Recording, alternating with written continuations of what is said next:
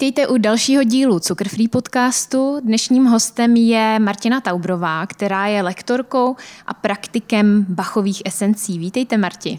Já děkuji za pozvání, Janino.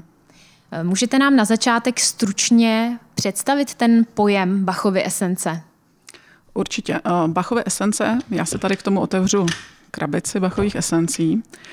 A jsou vlastně kapky, je to 38, je to 38 kapek nebo druhů kapek vyrobených z rostlin a slouží k tomu, abychom dostali naše negativní emoce vlastně do rovnováhy, zpátky do rovnováhy. A jaká je tedy historie těch bachových esencí? Protože já jsem si se dočetla, že za nimi stojí e, lékař, doktor Bach. Tak jaký je ten jeho příběh? Jak se k tomu vůbec dostal? Přesně tak. Je to vlastně uh, doktor Edward Bach, který žil ve 30. letech minulého století, nebo ve 30. letech minulého století tvořil a vymyslel tady tu metodu v Anglii. A uh, on vlastně začínal jako chirurg, postupně se přesunul k homeopatii, imunologii a bakteriologii, ale tím jeho cílem bylo vlastně najít nějakou přírodní metodu, která by nám pomohla dosáhnout zdraví protože eh, on vlastně viděl mm, jakoby zdroj našich nemocí v tom, že eh, je tam nějaká nerovnováha mezi eh, naší myslí, naší duší a tím vlastně, jak ten život žijeme. A věřil tomu, že vlastně to řešení najde v té přírodě, což se mu teda postupně opravdu podařilo a on opustil tu, tu lékařskou profesi a pak vlastně do konce svého života, on zemřel v roce 1936, tak už se zabýval vlastně jenom těmi bachovými esencemi. Mně se i líbilo z toho videa, které jste mi posílala, eh, že nebyl spokojený s tím, jak se tehdy léčilo a to tak, že se na člověka koukalo jako na stroj. Vždycky se izoloval ten jeden problém, to jedno onemocnění a léčil se jenom ten, ale nedívalo se na člověka jako na celek, což se tedy děje dodnes, vlastně dá se říct. Přesně tak. Ono vlastně uh, říkal, že to, co je důležité, je ten pacient že to není ta nemoc. Jo? A že my vlastně musíme najít ty příčiny té nemoci, aby se ten člověk mohl uzdravit. Zatímco ta medicína i v té době se soustředila primárně vlastně na řešení těch následků, to znamená na řešení, na řešení té nemoci. Uh-huh. A jakou roli tedy hraje podle vás nemoc v našich životech? Tak tohle je téma, eh, ve kterém jako úplně ne se vším, co vlastně řekl doktor Bach, souhlasím. Já si myslím, že určitě nemoc eh, často nám nějakým způsobem naznačuje, že ty naše životy bychom měli změnit, že bychom třeba měli zpomalit, že bychom měli dostat právě do rovnováhy vlastně ty naše emoce. Ostatně dneska se tomu věnuje celý vědní obor, který se nazývá psychoneuroimunologie a je už vlastně dokázané, že je jasná souvislost mezi naším psychickým stavem a tím, jestli onemocníme nějakou chorobou. Je dokázané, že třeba dlouhodobý stres snižuje schopnost naší imunity vychytávat rakovinové buňky. Takže s tímhle já určitě eh, souhlasím. Mm, myslím si, že je důležité vlastně celkově jakoby se snažit o tu psychickou pohodu a že ta nemoc často přichází, aby nám něco ukázala v tom našem životě. Já jsem v minulosti absolvovala sérii takových seminářů o psychosomatice a pamatuju si, že ta lektorka tam eh, říkala jednu věc, která mi jako hrozně uvázla v hlavě. A to bylo to, že eh, ne u každé rýmy musíme zjišťovat, proč ji máme. No, takže já si myslím, že uh, let, kdy se to vlastně ani jako ta naše nemoc nedá odůvodnit jo, tím, že prostě máme nějaký problémy v tom životě. A speciálně si myslím, že tohle uh, taková jako problematická věc tady v tom jsou třeba malí děti. Jo, když se to malé dítě narodí už s nějakou vážnou genetickou nemocí, nebo prostě ve dvou letech má leukémii, tak co mohlo to dítě udělat pro to, aby bylo ve větší pohodě? Jo, nedávno jsme vedli na jednom jako zahraničním foru pro praktiky diskuze tady nad tím, a lidi tam samozřejmě vnášeli pohledy toho, že to je možná něco z těch minulých životů, možná něco z toho těhotenství a tak dále. A já se přiznám, že tady do toho úplně jakoby um, myšlenkově nechodím, protože já jsem spíš pragmatik a praktik a vlastně dělám ty věci ráda, protože, protože fungují. ale obecně, jasně, nemoc nám často ukazuje, že bychom v tom životě měli, měli něco změnit. A jaká tedy byla ta vaše cesta k tomu, co děláte nyní? Byla také na začátku nemoc? No, uh, jako nemoc jako taková tam vlastně nebyla, ale samozřejmě bylo tam zkušenost naprosto přelomová s těmi bachovými esencemi. Já jsem v roce 2006, já jsem vlastně původní profesí učitel. Já jsem učila 10 let na osmletém gymnáziu tady v Praze a jako byla jsem velmi nadšený učitel, hrozně mě to bavilo. A v roce 2006 jsem se měla vdávat. A já jsem člověk, který je hrozně takový až jako přecitlivělý, všechno mě rozbrečí. A já myslím, my to máme teda v rodině, tímto zdravím maminku. A já jsem věděla, že na té svatbě, která v ten moment, kdy jako mi to uvědomění přišlo, měla být za dva měsíce, že já budu prostě brečet. No. A když budu brečet na vlastní svatbě, tak prostě katastrofa, že jo, make-up pryč, jako opuchla a tak dále. Takže jsem hledala nějakou cestu, co s tím jako dělat. No a samozřejmě první eh, mě napadl psycholog, takže jsem vyhledala jsem psycholožku a přišla jsem tam a říkám, mám tady ten problém, tak prosím vás něco se mnou udělejte. A ona říkala tenkrát, no tak si představte, že stojíte před tím oddávajícím. A já jsem prostě začala jako regulárně brečet. Jo. A říkala, ty kraso, tak to bude těžký s váma. Jsem říkala, no tak to já vím, proto jsem za vámi přišla. No ale každopádně byla jsem tam asi vždycky jednou týdně, po čtyři týdny a nic se neměnilo. Jo. Ona mi dávala různá cvičení na doma, a, ale prostě nic. Takže já jsem začala hledat nějakou další cestu, to je si říkám, jako svatba už fakt měla být za měsíc a já furt brečím, jak protržená, když si to představím. A, no a nakonec jsem našla nějakou paní, co dělala kineziologii. Já jsem absolutně netušila, co je kineziologie, jenom jsem věděla, že tam dal nějaký svalový test. Takže jsem šla k ty paní. A nakonec se žádná kineziologie neděla a ona mi namíchala lahvičku. Lahvičku bachových esencí, o kterých já jsem v životě neslyšela. A tady je potřeba říct to, že já jsem předtím několik let řešila nějaké fyzické problémy. Doktoři mi řekli, jako nevíme, jak vám pomoct, jo, to prostě nemůžeme vám pomoct. A já jsem vyzkoušela obrovské množství alternativních metod. A nic mi nepomohlo. A nechávala jsem si úplně nakonec eh, tenkrát homeopatii, protože jsem si říkala, proboha, to prostě jako fakticky nemůže fungovat. Jo? Tam není ani molekula nějaký látky. To fakt nefunguje. Samozřejmě jako přišla bída na kozáky a já jsem se obrátila na tu homeopatii. A ta homeopatie mi vlastně tenkrát pomohla. Byl to běh na dlouhou trať, jo. jako fakticky to nebylo přes noc, ale pomohla mi. No každopádně od té doby můj přístup k alternativní medicíně, nebo já radši říkám komplementární, a, tak jako byl velmi rezervovaný. Jo. Jako, na mě prostě nic nefunguje. No a ona mi tenkrát dala tu lahvičku těch kapek a já jsem ji začala brát a relativně rychle, když to třeba porovnám s eh, klienty, tak eh, jsem ucítila něco, co jako zní jako kliše a to je takový jako mír v duši. A já jsem si říkala, jo, to je prostě divný. Vždyť já jako jsem se pocitovala, jako že jsem v pohodě, jo, jasně, tak mm, malinko jsem byla ve stresu ohledně ty svatby s tím řečením. Ale jinak jsem byla jako klidný, spokojený člověk, spokojený učitel. No a najednou jsem cítila tady ten hrozný klid v ty duši. Já jsem říkala, tak to jsou věci teda. No a pak jsem šla na další tu konzultaci s tou psycholožkou, kam jsem chodila jako dál. No a ona řekla tu svoji obvyklou větu, představte si, že stojíte před oddávajícím a já jsem prostě byla absolutním klidu a říkala jsem, jo, jo, tak dobrý, stojím před oddávajícím. A teď ona z toho byla úplně konsternovaná, já jsem z toho byla konsternovaná. A říkala jsem si, ty kráso, tady se prostě jako něco stalo, já vůbec nevím co. A psycholožce jsem neřekla, že, že to teda očividně byl efekt bachových esencí. A dobrý, No ale eh, stalo se to, že já jsem vlastně spadla z koně, asi týden na to, zlomila jsem si eh, poslední hrudní obratel. Svatba se nekonala, a já jsem měla tři měsíce korzet. A jak jsem byla v té posteli a nudila jsem se, tak jsem si hledala všechny možné informace o těch bachových esencích a taky jsem si koupila tenkrát ze svého nízkého učitelského platu první krabici těch bachových esencí. A musím říct, že ta svatba, která se vlastně posunula o pět měsíců, tak ten efekt přetrval. A já jsem na vlastní svatbě teda byla jako klidná a neuronila jsem ani slzu. A tohle to byl vlastně ten začátek a takhle já jsem potom dál pokračovala toho roku 2006. Vy jste zde zmínila tedy homeopatii. Na jakém principu ty Bachovy esence fungují? Dají se tedy k té homeopatii přirovnat? Když se mě někdo zeptá, jak vlastně Bachovy esence fungují, což ku podivu není zase tak častá otázka, tak eh, já většinou říkám, že vlastně ty Bachovy esence nás podporují. Jo? Že nás podporují v tom, abychom eh, využili ten svůj potenciál, který v nás je, abychom eh, ty naše emoce dali zpátky do rovnováhy, přestože v ten moment vlastně to sami nejsme schopni udělat. A ano, nejblíže bych řekla, že jakoby v tom principu fungování, který si myslím, že nikdo pořádně ale nezná, je to právě v té homeopatii. A s jakými problémy tedy mohou ty esence pomoci?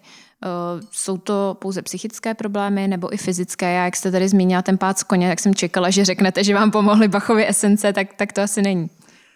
Ne, ne, ne, tak to není. Uh, Bachové esence se vlastně vždycky vybírají jenom na psychické záležitosti, jenom na emoce a jenom na pocity. A když mi někdo napíše, což se děje třeba relativně často, že se dozvěděl, že má třeba diagnózu roztroušená skleróza nebo, nebo diagnózu mm, nevím, autoimunitní choroba štítné žlázy a že bych chtěl nějaké esence vlastně tady na to, tak já mu napíšu, že neexistují žádné esence na roztroušenou sklerózu ani na štítnou žlázu, ale můžeme pracovat vlastně na těch pocitech, které okolo tady toho člověk má, protože když se tohle to dozvíte, tak můžete z toho prostě být rozhozená, můžete se bát, může tam být prostě cokoliv v rámci těch negativních emocí. Takže na ty, na ty fyzické problémy to opravdu jako vybírat nelze.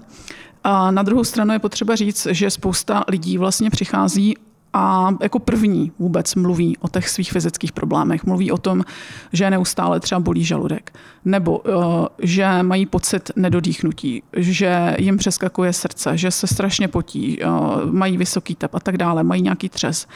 Ale velice často k tomu už dodají to, že jsou klinicky vyšetření, což jako je, je určitě důležitá věc. A když někdo mi řekne, že ještě, když se ho zeptám, jestli s tím problémem byl u lékaře a on mi řekne, že ne, tak jako první věc doporučuji, nechte se nejdřív klinicky vyšetřit, protože leco z toho prostě může být důsledek nějaké nerovnováhy, jako vyloženě v rámci toho fyzického těla. A, ale oni často přichází a říkají, mám všechno vyšetření, jo, udělal jsem si kolečko a vlastně tohle mám pořád ty fyzické problémy. A doktoři říkají, že to je psychického původu. No a vlastně, když ty jejich emoce se dostanou do té rovnováhy, tak potom zmizí i tady ty projevy, což velice jako často jsou vlastně projevy té úzkosti. A ta odpověď na tu otázku, co se všechno dá řešit, tak v rámci um, vždycky se prostě zaměřujeme uh, na ty pocity. Nikdy nepracujeme s nějakými diagnózami. Takže i když třeba přijde člověk a řekne, já mám takovou nebo makovou diagnózu, a tak vždycky musíme zjistit, co má vlastně za pocity. Protože i nějaký lidi, co mají stejné diagnózy, tak prostě ty jejich pocity budou jako diametrálně odlišný.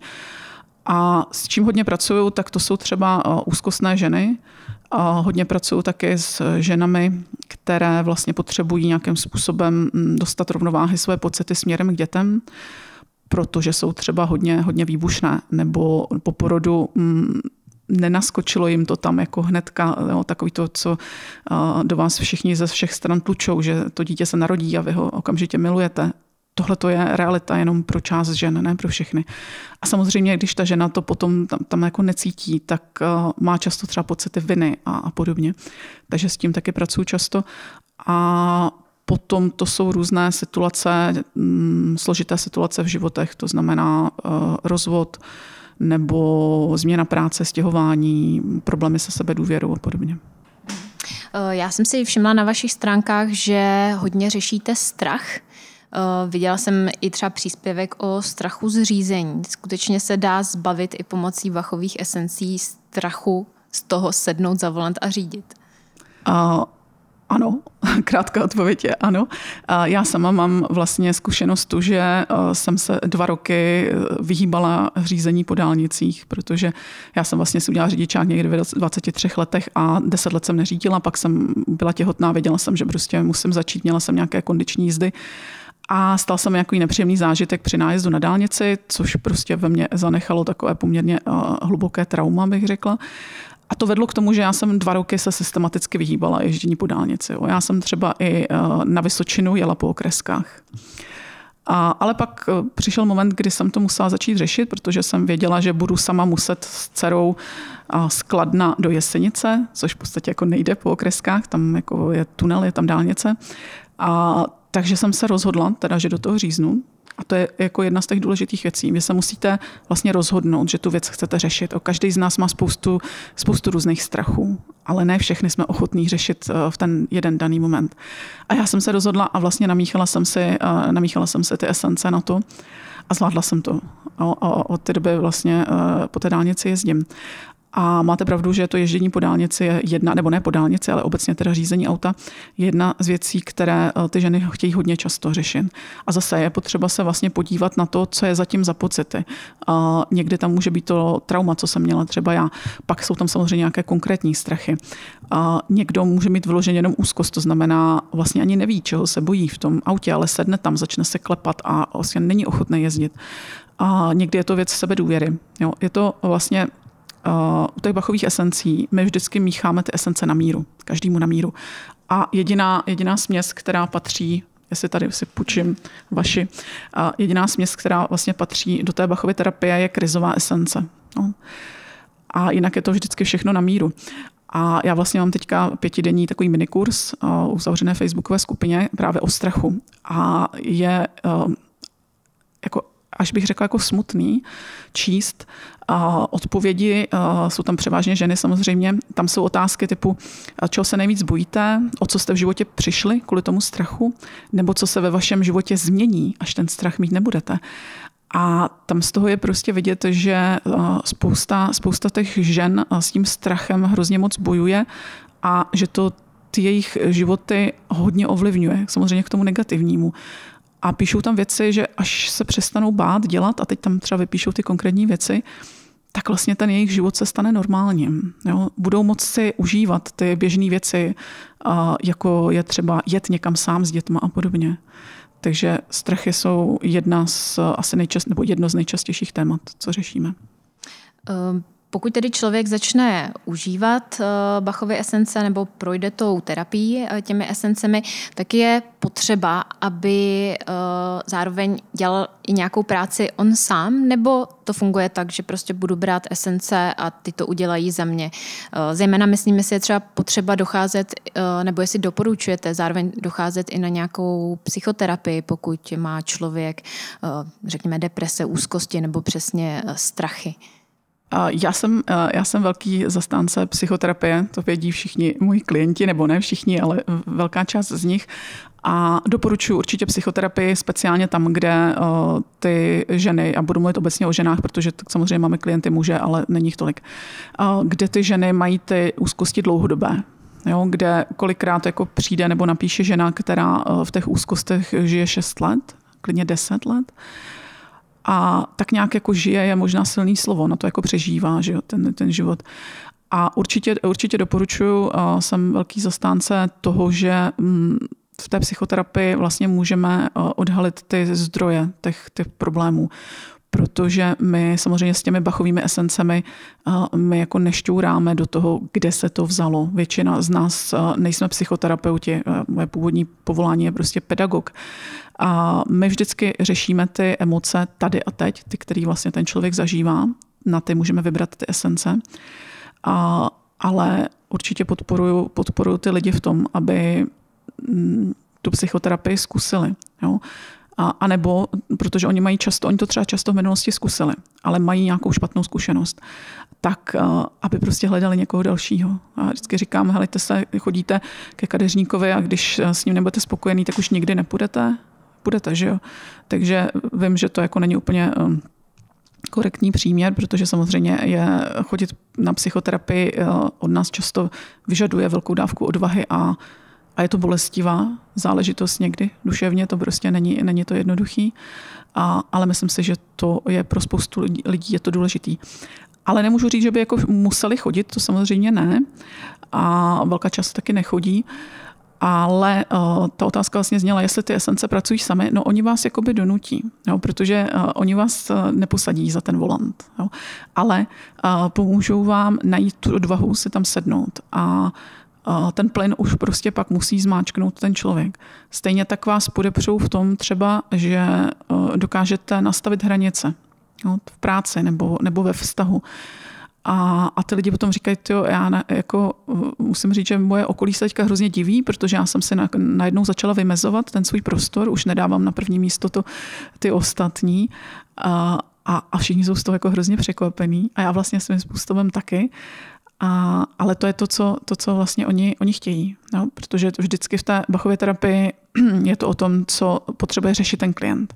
Takže my na konci, když to chceme dělat originálně, originální metodou, ne originálně, ne, originálně raději ne, ale originální metodou eh, doktora Bacha, tak vlastně na konci tomu klientovi říkáme ten návrh. Říkáme mu, já bych podle toho, co jste mi řekl, napsal, tak já bych doporučila tyhle ty esence z tohohle důvodu. Ten člověk musí pochopit, proč. A on potom řekne, dobře, tak s tímhle tím já souhlasím. Nebo řekne, helejte se, tuhle tu dejte pryč, protože pro mě to vlastně, já jsem si to o tom mluvil, ale není to pro mě tak důležitý. Jo? Takže ta hybná síla je samozřejmě potom ten člověk. Ty Bachové esence jsou ta podpora. Tím, že Bachové esence už se používají poměrně dlouhou dobu, nebo velmi dlouhou dobu, více než 100 let, jsou nebo byly dělány i některé výzkumy, studie, které by vlastně podpořily ty jejich účinky?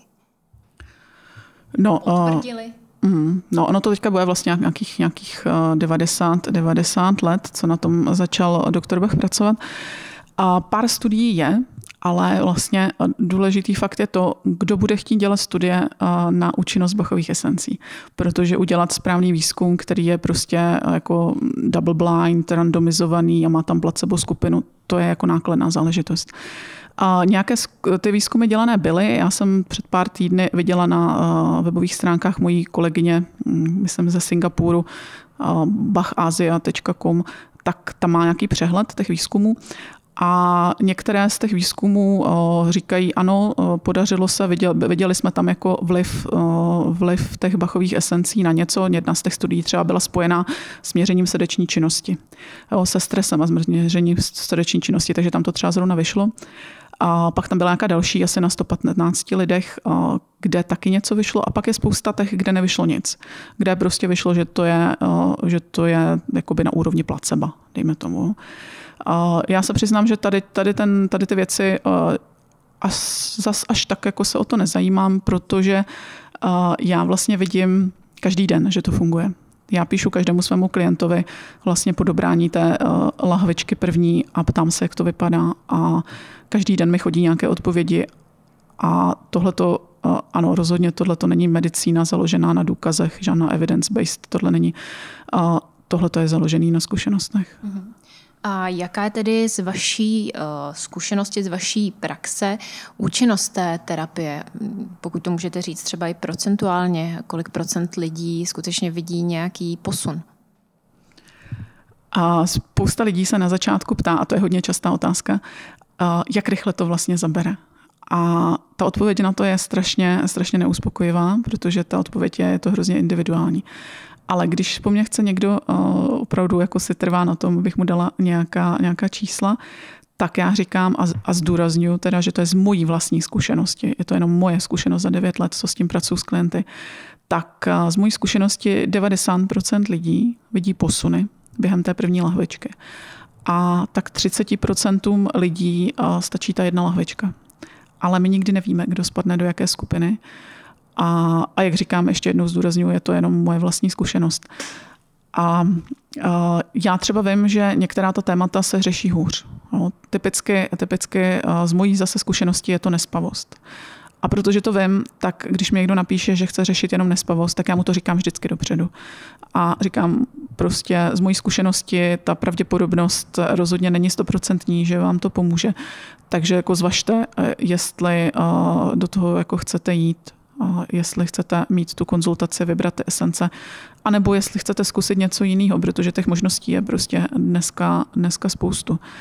A s čím bych řekla, že mám jako dobré zkušenosti, jsou právě ty úzkosti a to vlastně asi je ten důsledek toho, je to, že s těmi ženami s těmi úzkostmi tolik pracuju. A každopádně eh, je potřeba říct, že to vlastně mm, není žádný zázrak z hůry.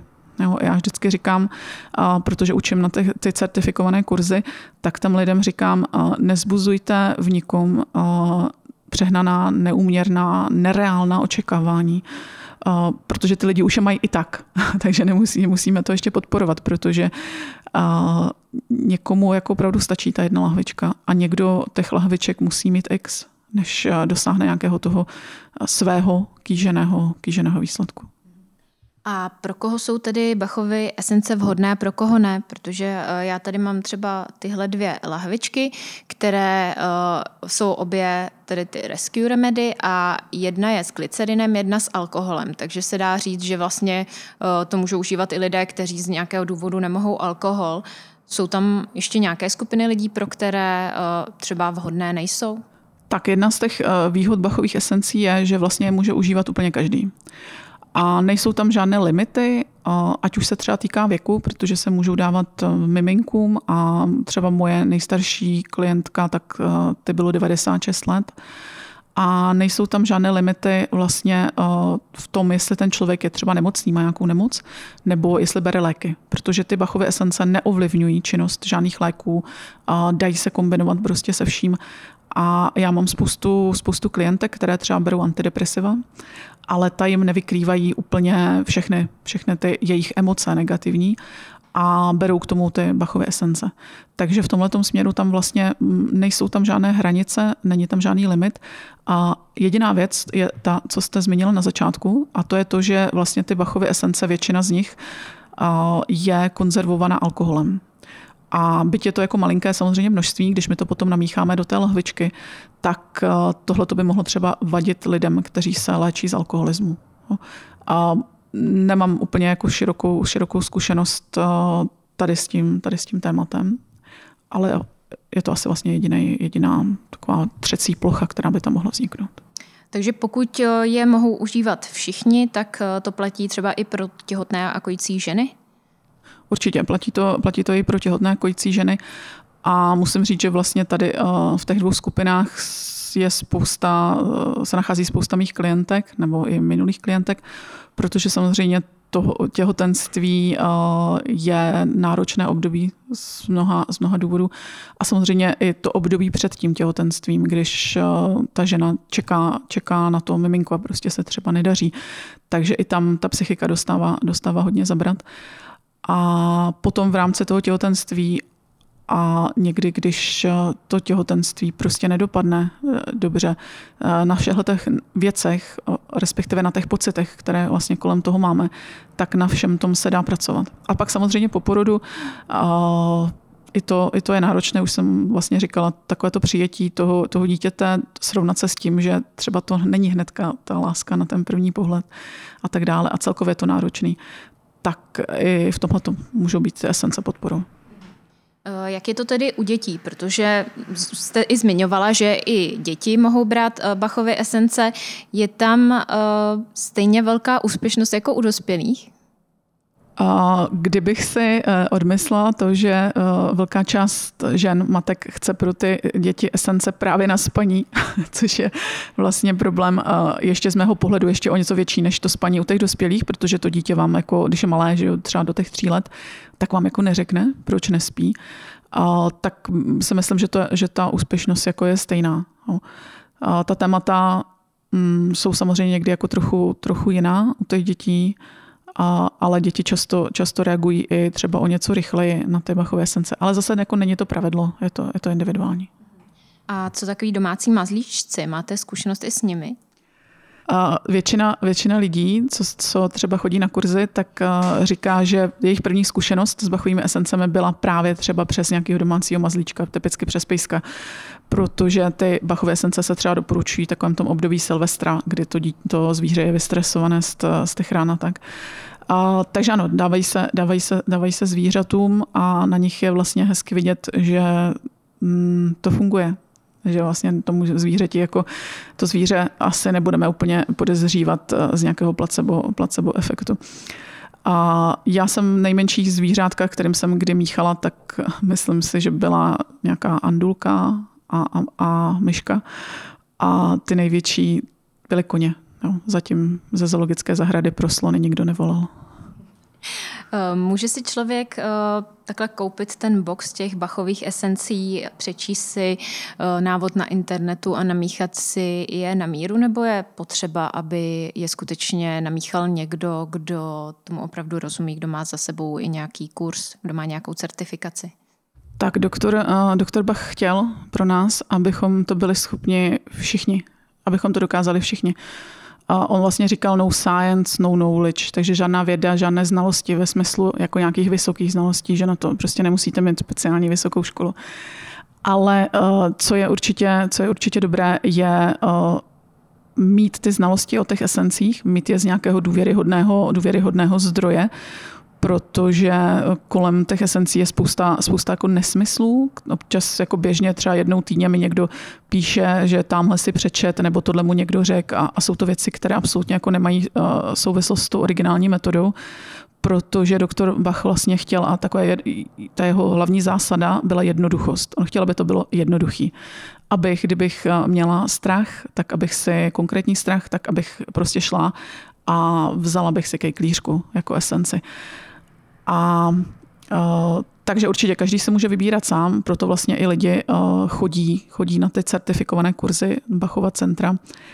A potom buď si můžou začít uh, ty esence pomalu kupovat, nebo si samozřejmě můžou koupit celou tu, celou tu krabici, a, a nebo si to vybírají sami a nechají si to jenom někým, někým namíchat. A spousta, spousta mých klientů se postupně vlastně stala mými studenty na certifikovaných kurzech. Vlastně teďka učím ten první a druhý stupeň. A, a míchají si to sami. A je na tom super to, že vlastně oni, i když to třeba nenabízí jako službu, tak oni vlastně můžou být takovým tím majákem a tím zdrojem ty pomoci v tom svém okolí no, těm svým bližním, těm kamarádům a tak dále. Což se opravdu děje, to opravdu říkají, takže to je výborný. A je možné, aby uh, jsem užívala esence namíchané pro někoho jiného na stejný problém. Například, uh, kdyby moje sestra měla strach z řízení, měla na to přímo namíchanou esenci a já měla také strach z řízení a chtěla jsem vyzkoušet tu její, tak je možné, aby dva různí lidé používali tu stejnou, aniž uh, by měli namíchanou přímo na míru?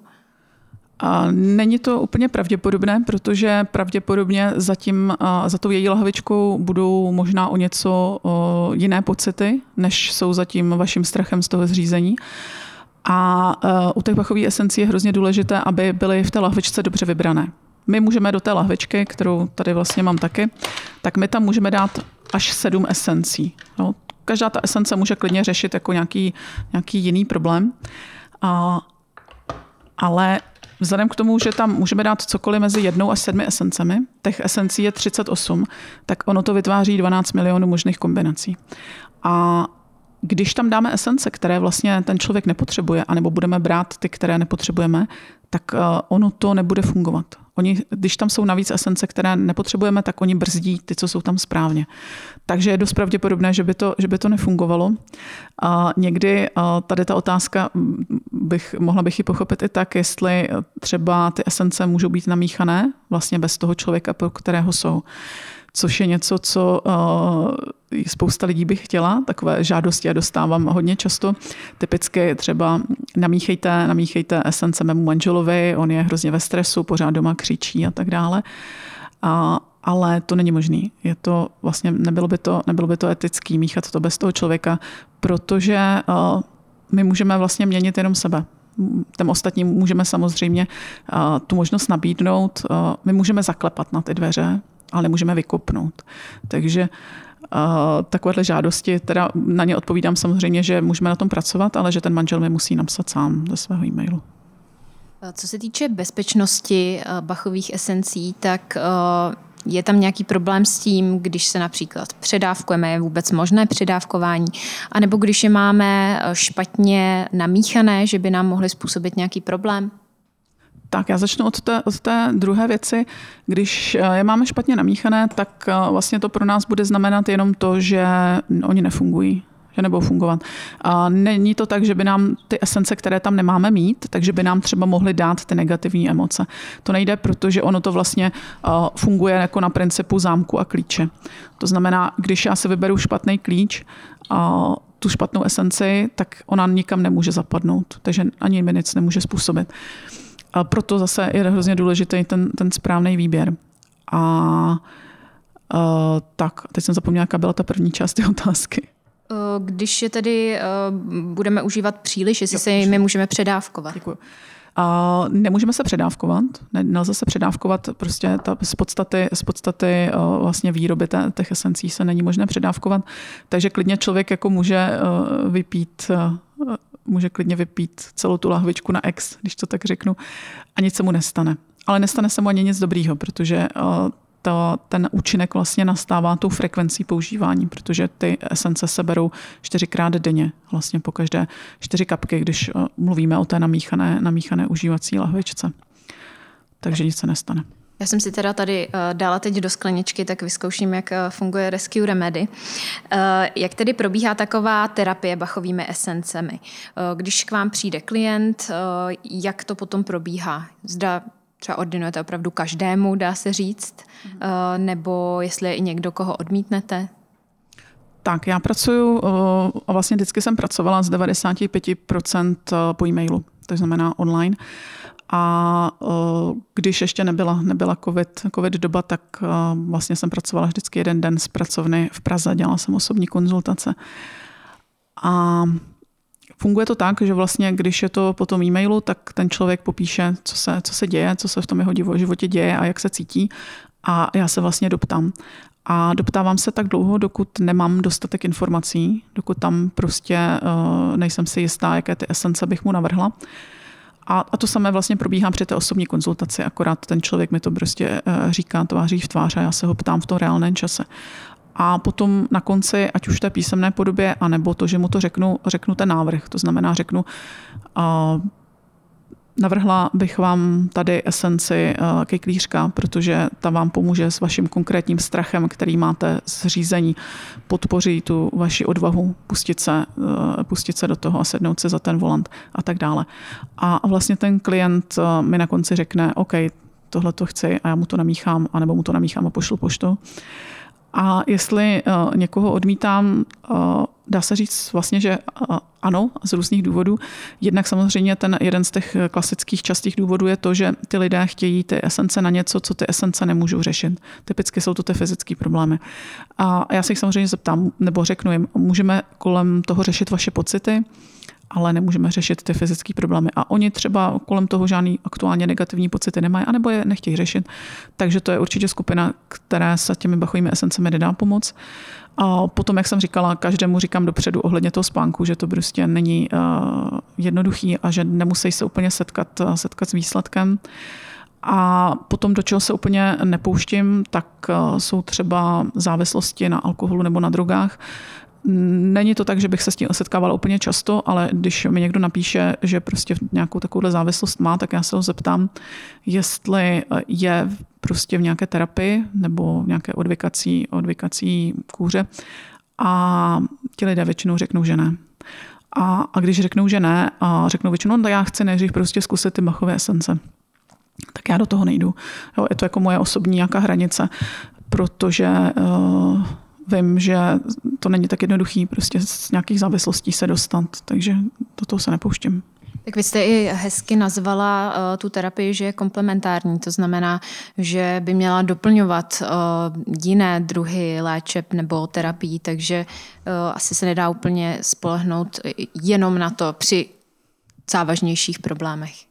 Určitě. Eh, já si myslím, že takhle eh, ty, některé ty diagnozy patří do rukou, do rukou lékaře a já jako nikdy nikoho neodrazuju třeba od toho, aby bral antidepresiva a podobně.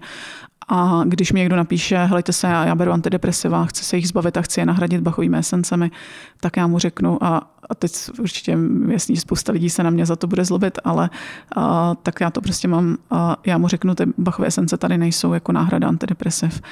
A vy je můžete brát s nimi a můžete samozřejmě se dohodnout se svým lékařem, jak, jak je vysadíte ty, ty léky ale tohle to už jako není moje odbornost, já nejsem lékař, takže do tohohle, do tohohle se určitě nepouštím. Pokud se tedy člověk rozhodne pro terapii bachovými esencemi, tak jak je to časově a případně i finančně náročné? Vím, že u každého je to jinak, ale mm, jenom tak, aby si to člověk dokázal představit. Tak, časově, časově náročné. O, asi to souvisí s tím, jestli ten člověk přijde někam na osobní konzultaci nebo, nebo je to ta e-mailová konzultace. V té e-mailové konzultaci pak záleží, kolik těch e-mailů si musíme vyměnit, protože někdo je schopný jako velice pregnantně popsat ty svoje pocity a to, co se mu v tom životě děje. A někomu to prostě tak nejde, nepatří to úplně mezi jeho silné stránky, takže to musíme jako chviličku, to, ta e-výměna tam probíhá. A, a co se týká té eh, finanční stránky, tak já samozřejmě teda můžu mluvit o sobě. Tam je nejdražší eh, je ta vlastně vstupní konzultace, kdy se zjistíte, kdy se zjistíte esence, což eh, v současné době vlastně včetně té lahvičky a, a včetně pošty 855 korun, ale chystám se zražovat. A potom vlastně, když ten člověk má pak další stejnou, stejnou tu lahvičku, tak zase včetně ty lahvičké pošty už je to jenom 310 korun. Takže, ale samozřejmě ten, ten rozsah jako v rámci těch služeb, které lidi nabízí, je různý. A jak na Bachovy esence reaguje odborná veřejnost ze strany lékařů? Jsou u nás třeba i nějaký, nějací lékaři, kteří i pracují s Bachovými esencemi? Tak to je moc, to je moc hezká otázka. A relativně dost klientů ke mně posílají lékaři. Typicky jsou to nejčastěji praktici nebo dětské, dět, dět, dět, dětské lékařky, dejme tomu, nebo i samozřejmě lékaři muži. Část klientů taky posílají psychiatři, což je zajímavé. A mezi mými klienty je taky spousta lékařů, protože prostě ta lékařská profese je náročná i v běžných dobách, na tož, teď. Takže třeba teďka z poslední doby tam byla třeba odbornost chirurg nebo odbornost zubař. A na těch mých kurzech byly uh, dětské lékařky a byla tam taky psychiatrička, z toho jsem byla jako hrozně nadšená. A Eh, že bych věděla přímo o někom jako konkrétním, že by vyloženě praktikoval, jako konkrétní jméno nevím, ale uh, myslím si, že už se ke mně dostává informace, že ten klient měl předtím třeba ty esence od, od lékaře. A přijde mi to, přijde mi to hrozně super, jo? protože, jak jste vlastně říkala, je to komplementární terapie. My, my se nemusíme přetahovat uh, od toho člověka, protože to může krásně fungovat dohromady. Já vlastně v loni v březnu, těsně než nás tady zavřeli, tak jsem letěla do Belfastu, kde jsem byla jako pozorovatel na kurzu levelu 2 u mojí kolegyně Lorraine Brill a úžasný na tom bylo to, že ten kurz a ona, ona pracuje a ten kurz byl v centru, které se jmenuje Action Cancer Centrum. A je to centrum, který je pro pacienty s nějakým onkologickým onemocněním. A v tom centru jsou pouze komplementární terapie plus psychoterapie. A ty pacienti tam jsou posílený lékaři, a mají to tam zadarmo. Platí se to vlastně z darů, který to centrum jakoby vybírá a kterých dostává od veřejnosti. A mě to úplně strašně nadchlo. Jako ta, ta myšlenka mi přišla úplně úžasná. A přijela jsem o tom tu taková strašně, strašně nadšená. Takže jsem hnedka obeslala jsem několik hospiců tady v České republice s nabídkou toho certifikovaného kurzu zdarma. Jo? Že by jednak samozřejmě mohli pracovat víc s těmi vlastními emocemi, ty pracovníci, ale že by možná pak mohli i oni nabízet těm klientům. No a, a v zásadě v, buď mě poslali k šípku, nebo mi, nebo mi ani neodpověděli.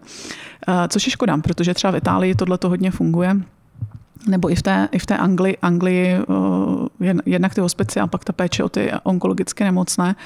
Takže já trochu doufám, že nějakým způsobem postupně, jo, ty zázraky se ani tady v tom nedějou přes noc, takže postupně se tam dostaneme, že se to víc, jakoby, víc, víc rozšíří. Třeba někdy v budoucnu budete stát u založení takového domu s komplementární léčbou. No, to by, to by, asi, to by asi bylo hezké, ale uvidíme. Eh, jak náročné je stát se praktikem bachových e- esencí? Je to, eh, dá se říct, že by to mohl dělat každý, kdo projde kurzem, má ten kurz, nebo asi každý, kdo projde kurzem, ale jak ten kurz je náročný? Tak vlastně to uh, certifikované vzdělávání v těch bachových esencích má tři stupně a teď uh, teda v České republice ten první stupeň uh, učí Lenka Samková a já, ten druhý stupeň aktuálně učím já. A ten třetí stupeň bohužel není v téhle moment možné v České republice absolvovat a je potřeba za ním jít do zahraničí, což jakoby pro spoustu lidí už tohle to je ten showstopper. Tady už vlastně eh, se dál nedostanou, protože prostě jazykově, jazykově eh, se na to nevěří nebo prostě ty znalosti nemají. Já doufám a jako v mých eh, dlouhodobých plánech je stát se lektorem třetího stupně v České republice, takže si myslím, že tohle se dokáže potom rozšířit i sem, to aby co nejvíc lidí dosáhlo toho nejvyššího vzdělání, protože v zásadě u nás v České republice si můžete přečíst jednu knížku o bachových esencích a můžete začít nabízet služby tady v tom oboru. A já vždycky říkám, no tak jako každý zboží si svého kupce najde a každý svého osudu strujcem, co se týká těch klientů. Ale v zahraničí to jako vůbec není běžný. Jo. V zahraničí opravdu ty služby nabízí nejčastěji ty lidé, kteří mají to nejvyšší vzdělání, ten třetí stupeň. A jinak ta náročnost je samozřejmě, eh, je tam nějaká jako finanční náročnost, ale když to člověk porovná, já nevím, že by si udělal třeba dva coachingové eh, výcviky eh, za sebou, tak je to určitě jako menší finanční náročnost a musíte to chtít dělat, musíte, musíte chtít samozřejmě s těmi, s těmi lidmi pracovat. Takže já jsem třeba zjistila, že mě to jako neuvěřitelně naplňuje. A já jsem byla, jak jsem říkala, jako hrozně nadšený učitel, ale v tom učitelství, já jsem učila ty starší děti, tak tam ta zpětná vazba není tak rychlá. O těch prvňáčků ano, ale tak jako na to bych nervově neměla. Ale uh, tady u těch bachových esencí, uh, jak prostě každému píšu, tak já tu zpětnou vazbu mám pořád, což je úžasný. Ale třeba jsem, mám za sebou i ten koučovací výcvik a tam jsem zjistila, jako, že na to uh, jako taky to dělat nemůžu. Já nemám trpělivost na to, než ty lidi by tam dojdou. Takže určitě to není, není to pro každýho, ale já vlastně podporuju nebo snažím se podporovat, a snad se mnou budou moji studenti souhlasit, a snažím se podporovat každého toho studenta, který projde tím mm, certifikovaným kurzem toho prvního stupně, což dneska vlastně můžete buď jako víkendový kurz, no, to doufejme, že se uskuteční teďka v červnu konečně po roce, a, a nebo to dělám jako online live kurzy, a snažím se je podporovat v tom, aby šli dál, aby šli na tu dvojku, jo, aby, aby kamkoliv, nemusí, absolutně nemusí jít ke mně, můžou kdekoliv v zahraničí to absolvovat. Jezdí sem z Německa lektorka, která učí taky v češtině. Těch možností je víc, ale důležitý je prostě se dál vzdělávat. Jak si tedy člověk, který se rozhodne pro tuto terapii, má vybrat kvalitního praktika bachových esencí? Jak jste zde zmiňovala, tak jsou i takoví, kteří uh, praktikují tyto terapie po přečtení knihy, tak jak člověk pozná, že ten člověk, uh, že ten praktik má dostatečné vzdělání v tomto oboru? Tak, to, to je poměrně těžká otázka. Samozřejmě, pokud chcete, uh, tu, aby ten člověk pracoval tu originální metodou toho doktora Bacha, protože spousta lidí se tu metodu jakoby pokroutí trochu podle sebe, a tak by měl mít prostě to certifikované vzdělávání, které, na kterém jako jsou, dostanete certifikát po něm, když to zvládnete. A asi by měl být nějaké zkušenosti. Na druhou stranu já mám spoustu v těch kurzech eh, studentů, na kterých vidím, jak jsou strašně nadšený a jak pokračují v tom vzdělání dál a chtějí třeba do budoucna jít i na tu trojku. A samozřejmě taky musí někde nazbírat ty zkušenosti. Jo? A nebála bych se k ním třeba jako někoho, někoho poslat. A v zásadě je to vždycky o té informovanosti. No, takže já, když chci někam jít, já nevím, kdybych si chtěla jít třeba k homeopatovi, tak jako věnuju relativně dost času tomu vybrat se toho, toho správného člověka. A, ale jak říkám, každý zboží si najde svého kupce a každý svého osudu strujcem, takže samozřejmě neříkám, že někomu to nemůže fungovat, eh, i když tu metodu dělá nějakým trochu jiným způsobem. Pozorujete větší zájem o Bachově esence teď v období pandemie? A v období pandemie to, to, já jsem zaznamenala takovou jako hodně zajímavou křivku, kdy vlastně nás tady, uh, nás tady zavřeli vlastně kdy v březnu. A ten březen ještě tak jako uh, doběhl, doběhl normálně a duben byl jako totálně, uh, bych řekla, propadák, co se týká, co se týká počtu, počtu klientů, mnou namíchaných lahviček a tak dále. Jo, úplně jako opravdu za, za těch devět let, co to dělám, tak úplně jako opravdu šílený měsíc uh, z toho pohledu placení složenek. Uh, ale já si myslím, že to je tím, nebo myslím si, že to bylo tím, že my jsme nikdo nevěděl, co se na nás valí. Že? My jsme prostě z toho byla, spousta lidí z toho byla vyděšena. Já taky zakázala jsem rodičům, aby mi chodili do krámu, vozila jsem jim jídlo a tak dále. A myslím si, že jsme jako nejdřív všichni vlastně saturovali ty naše základní potřeby a ty potřeby těch okolo. A v ten moment ty lidi prostě nemysleli na to, že, že, se, že se bojejí a, a že to musí nějak řešit.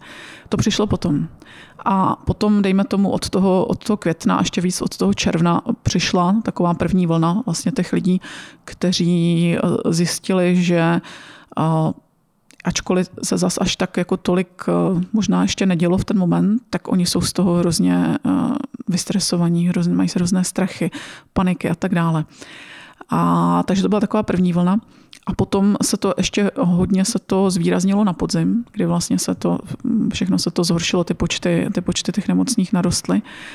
A teďka lidi přichází vlastně s tím, že jim doktor e, řekl, že mají postcovidový syndrom, kde je spousta jako fyzických příznaků, ale jsou tam i nějaké příznaky vlastně v rámci té psychiky. Může tam být velká únava, může tam být úzkost, můžou tam být depresivní pocity a my můžeme pracovat vlastně na těch, na těch pocitech.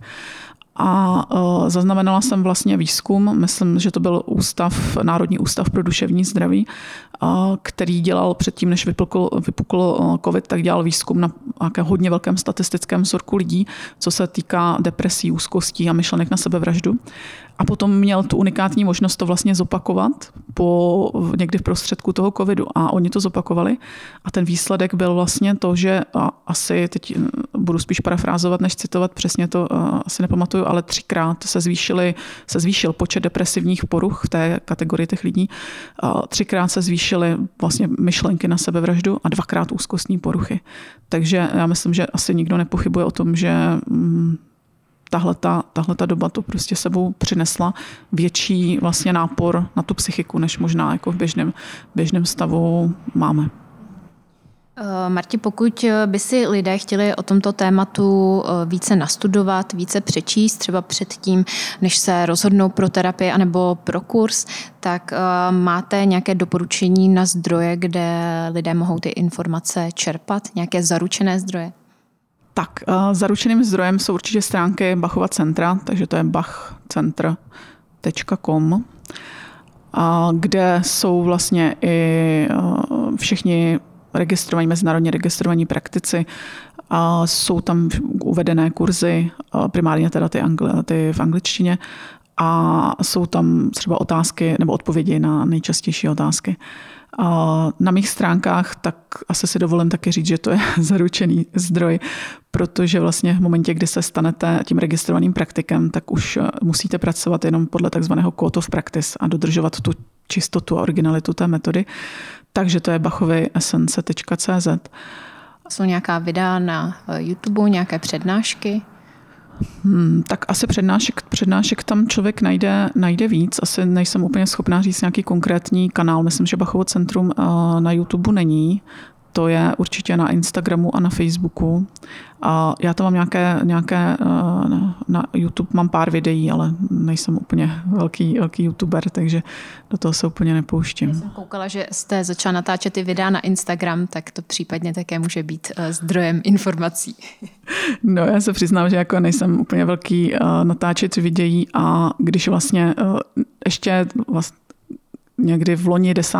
března, kdybyste se mě zeptala, jestli budu někdy natáčet nějaký videa, nebo si sednu před kameru a budu něco učit online, tak bych vám řekla, jako to vůbec, že to jako vlak nejede, já v životě ne.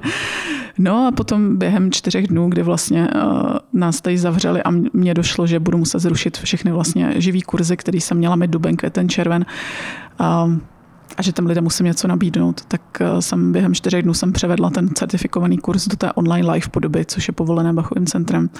No a začala jsem natáčet, ale nejsem, pořád nejsem jako nějaký úplně extrémní fanoušek tady toho. Marti, já vám moc děkuji za úžasný rozhovor. Máte ještě nějaké závěrečné poselství pro diváky, které byste jim chtěla předat? Tak eh, já bych asi na závěr jenom řekla, že je hodně důležité držet tu naši psychiku co nejvíc v pohodě. Každý zažíváme nějaký negativní momenty, to je prostě normální v tom životě, ale neměli bychom to nechat vlastně kupit na sebe jedno na druhý a pak se v tom plácat dlouhodobě. A existuje spousta cest, které můžeme, můžeme využít, počínaje těmi psychologie, psychoterapeuty a je spousta komplementárních metod a myslím si, že Bachové esence jsou, jsou jedna z nich a jejich výhodou je vlastně mimo jiné to, že jsou bezpečné a můžete s nimi experimentovat sami na sobě.